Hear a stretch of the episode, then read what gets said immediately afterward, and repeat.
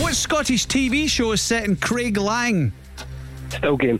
Caustic Love and Sunny Side Up were albums from which Scottish artist? Paolo Nutini. In what year was the Declaration of Arbroath addressed? Pass. What Scottish city is famous for jam, journalism, and jute? Dundee. There can only be one is a line from which Scottish based film franchise? Pass.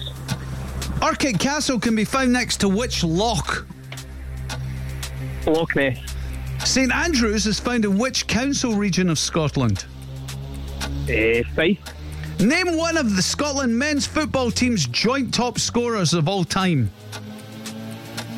Can't believe that's pass. Oh my god.